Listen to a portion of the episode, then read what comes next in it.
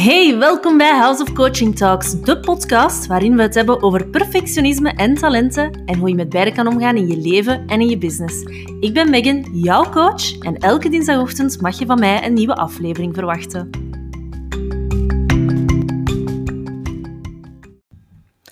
Ken je dat? Dat gevoel dat je altijd maar aan het doen bent, altijd maar bezig, druk, drukker, drukst het lijkt alsof jouw leven één grote to-do-lijst is die nooit afgevinkt geraakt. En je krijgt ook vaak te horen van anderen dat je altijd maar druk bezig bent. Waarom lijkt jij altijd met een ellenlange to-do-lijst te zitten en lijkt het voor een ander zo gemakkelijk te gaan? Wel, laten we beginnen met te zeggen dat Bill Gates of Elon Musk evenveel uren in een dag hebben als jou. Die moeten het ook maar met, met 24 uur doen. En toch lijken die zoveel gedaan te krijgen. Wat is hun formule tot succes? Wat maakt dat zij wel zoveel gedaan krijgen? In deze aflevering gaan we kijken hoe jij je tijd efficiënter kunt benutten.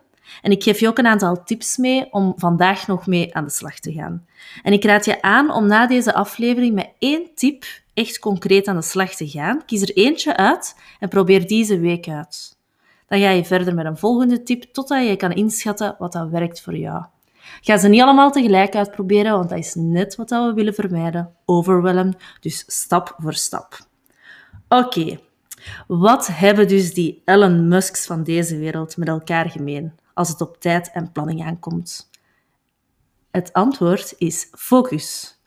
En dan heb ik het niet over focus als in concentratie, dan heb ik het over focus als in kiezen je focus ergens op leggen en er dan voor gaan.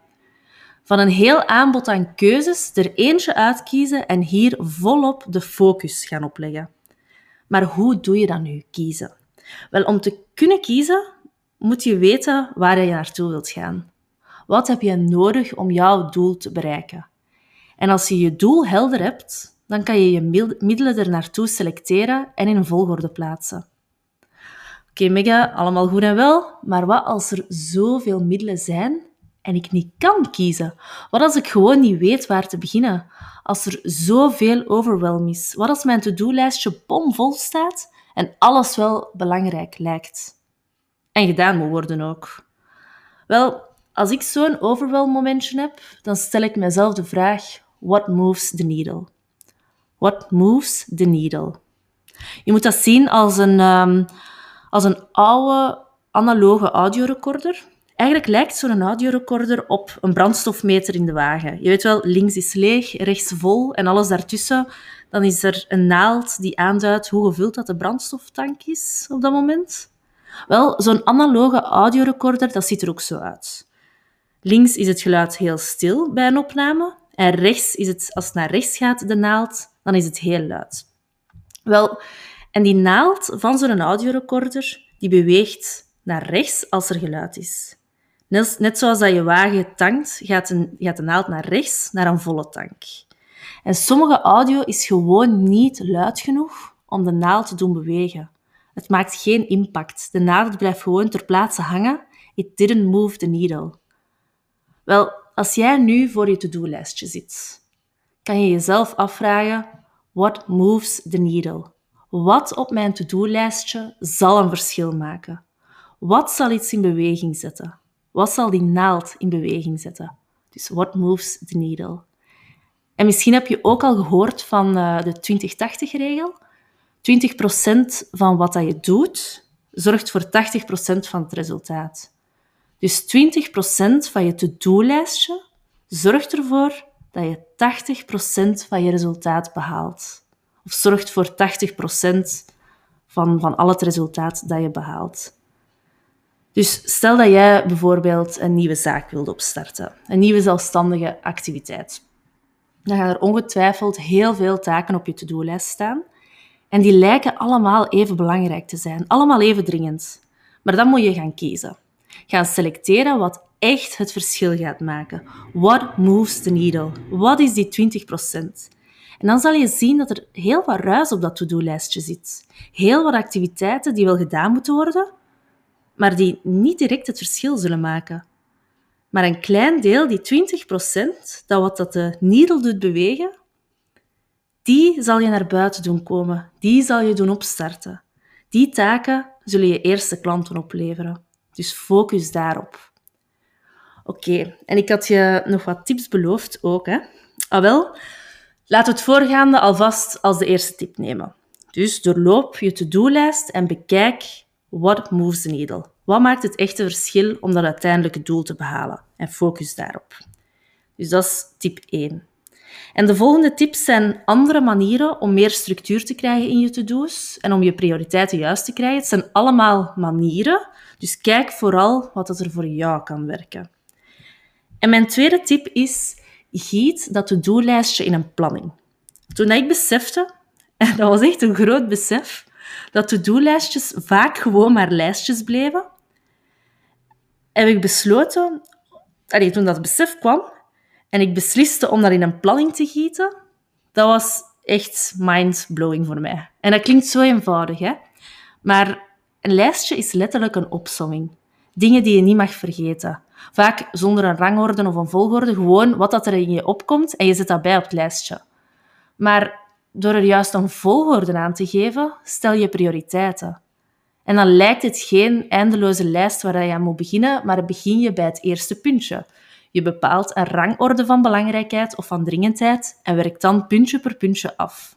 En dat is veel behapbaarder dan gewoon een lijstje. Je kan er eventueel zelfs um, timings of deadlines aan koppelen. En een heel handige tool daarbij is Notion. Dat is, um, daar is zowel een desktopversie als een app van.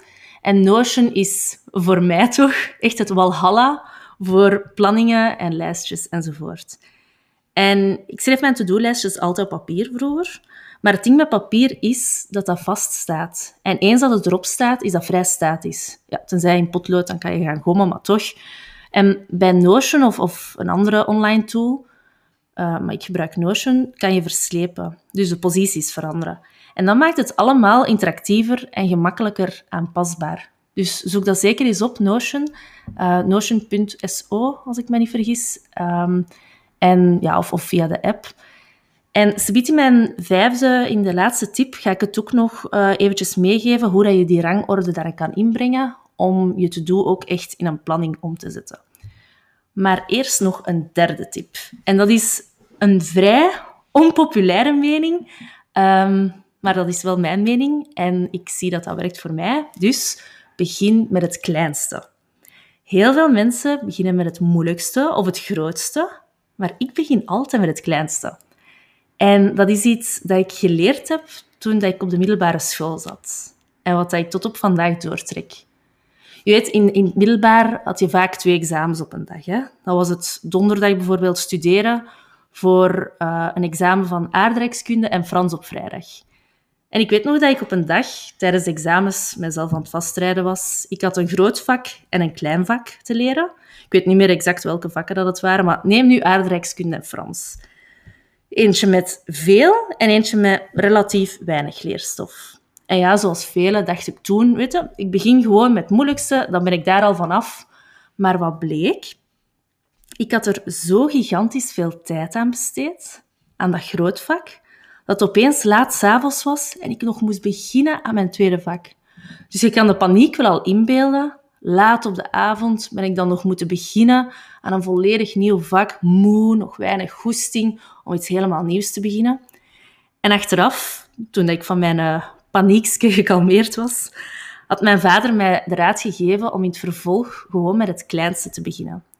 En ik vond dat heel vreemd dat hij dat zei, want ik dacht voor mijzelf dat het toch belangrijk is dat je al zeker de grootste brok leerstof erdoor krijgt. En hij legde mij uit dat ik, als ik met het kleinste zou beginnen, dat ik één, niet meer die paniek zou voelen van een heel nieuw vak zo laat nog te moeten beginnen. En twee, dat ik alvast een quick fix had gehad. Dus dat ik alvast een vinkje kon zetten. En ik heb die raad altijd eigenlijk blijven opvolgen en, en blijven doortrekken in mijn leven. Nu, niet alleen met school, maar met andere zaken ook. En uh, dat was niet uit gemakzucht van met het kleinste of het gemakkelijkste begin, te beginnen, maar vooral een stukje psychologisch. Want dat geeft effectief een voldaan gevoel om alvast iets te kunnen afvinken en dat geeft goesting om aan het volgende te beginnen. En ook, ik kan mijn tijd dan beter overzien. Dan heb ik nog alle tijd van de wereld voor, het voor de grote brok werk. Dus dat is mijn derde tip. Begin met het kleinste, met de quick win. Mijn vierde tip heeft alles te maken met die grote brok werk van daarnet. En dat is split op. Als je zo eens nadenkt aan een grote taak op je to-do-lijst, iets dat je al lang moest doen of, of wou doen, maar altijd maar uitstelt, ga dan eens na waarom dat je dat altijd uitstelt. Ik ben er zeker van dat het te maken heeft met de hoe.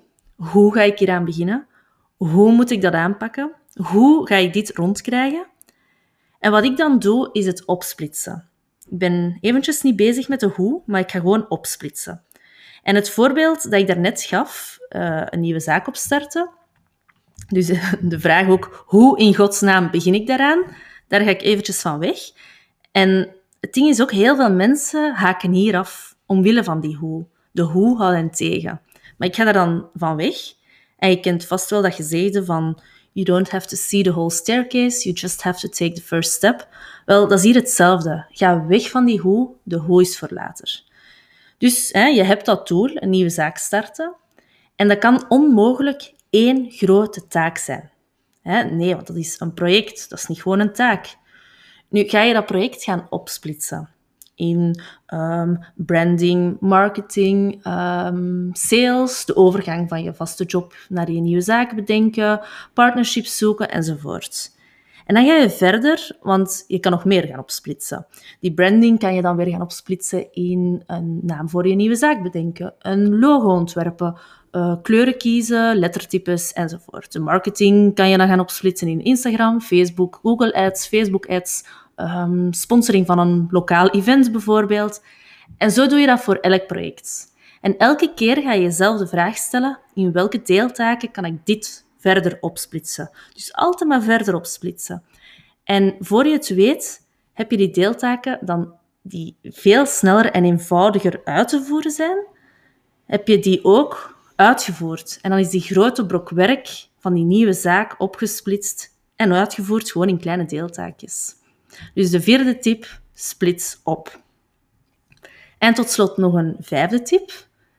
Ken het verschil tussen dringend en belangrijk. En daarnet zei ik het al, ehm, het is goed om je to-do-lijst in een planning te gieten, om er een volgorde aan te geven. En als ik wat overweldigd geraak van de vele to-do's en het gevoel heb dat alles vandaag moet gebeuren, dat alles in brand staat, dan zet ik mij eventjes neer met pen en papier. Ja, met pen en papier, in dit geval dus zeker en vast wel. Want ja, zoals dat je mij ondertussen ook wel, ja, dat je dat misschien al door hebt, ik schrijf wel effectief heel graag. Dus dan leg ik een blad voor mij neer en bekijk ik alle taken die ik wil doen. Die ik wil doen, die ik niet moet doen. Even alle moeten eruit, maar die ik wil doen. En op dat blad papier teken ik een matrix. En je weet wel, een, een verticale as en een horizontale as. En op die verticale as bepaal ik hoe belangrijk dat iets is. En op de horizontale as hoe dringend dat iets is. Dus dat maakt dan dat op de verticale as bovenaan alle superbelangrijke belangrijke dingen staan en onderaan de minder belangrijke. En op de horizontale as is dan rechts superdringend en links niet zo dringend. En zo krijg ik vier vakjes op mijn blad. Dus combinaties van belangrijk en dringend. Um, dus dat zijn in totaal vier combinaties dan. En in die vier vakjes zet ik mijn to-do's. Zo krijg ik dan een beter zicht op mijn prioriteiten, wat dat superdringend en superbelangrijk is, dus wat dat in dat vakje komt te staan, daar begin ik mee. En zo bepaal ik mijn volgorde. En dat is nog een andere manier om er naar te kijken en, en van daaruit kan je dan plannen. Dus tip 5, een prioriteitenmatrix van dringend en belangrijk maken. Voilà, dat zijn de vijf tips om dat to-do-lijstje te tackelen, om beter te plannen en om je focus te vinden. Zoals ik in het begin zei, kies er eentje uit om eens te proberen, om je eigen te maken. Want ze gaan niet allemaal hand in hand, maar het zijn gewoon verschillende manieren. Maar kijk vooral wat dat goed bij jou past en bij jouw manier van werken. Dus ik ga ze nog eens eventjes herhalen. Um, wat hebben we allemaal gehad? De eerste was What moves the needle? Dus wat maakt het verschil? Wat is die 20% die 80% van het resultaat oplevert? Twee, giet je to-do in een planning. Zo kan je prioriteiten stellen. Dus van een lijstje naar een planning gaan. Eventueel ook deadlines aankoppelen of timings. Drie, begin met het kleinste, niet met het grootste. Dat is psychologisch interessanter. Vier, splits projecten op in deeltaken. En die deeltaken kan je dan nog verder opsplitsen in nog kleinere deeltaken. Dat maakt het behapbaarder. En vijf, maak een prioriteitenmatrix gebaseerd op wat belangrijk en wat dringend is. En kijk vooral wat dat werkt voor jou. Hoe wil jij jouw prioriteiten stellen? Want daarover gaat het natuurlijk. Kies een strategie uit en probeer het eens uit. Zo, ik hoop dat je er iets aan gehad hebt en dat je misschien gemakkelijker je focus kan gaan leggen nu. Maar oefening baart kunst, dus probeer het vooral eens uit. En ken jij iemand die deze aflevering zeker moet gehoord hebben, die daar zeker baat bij zou hebben? Deel het dan en dan zie ik jou graag volgende week terug voor een nieuwe aflevering van House of Coaching Talks.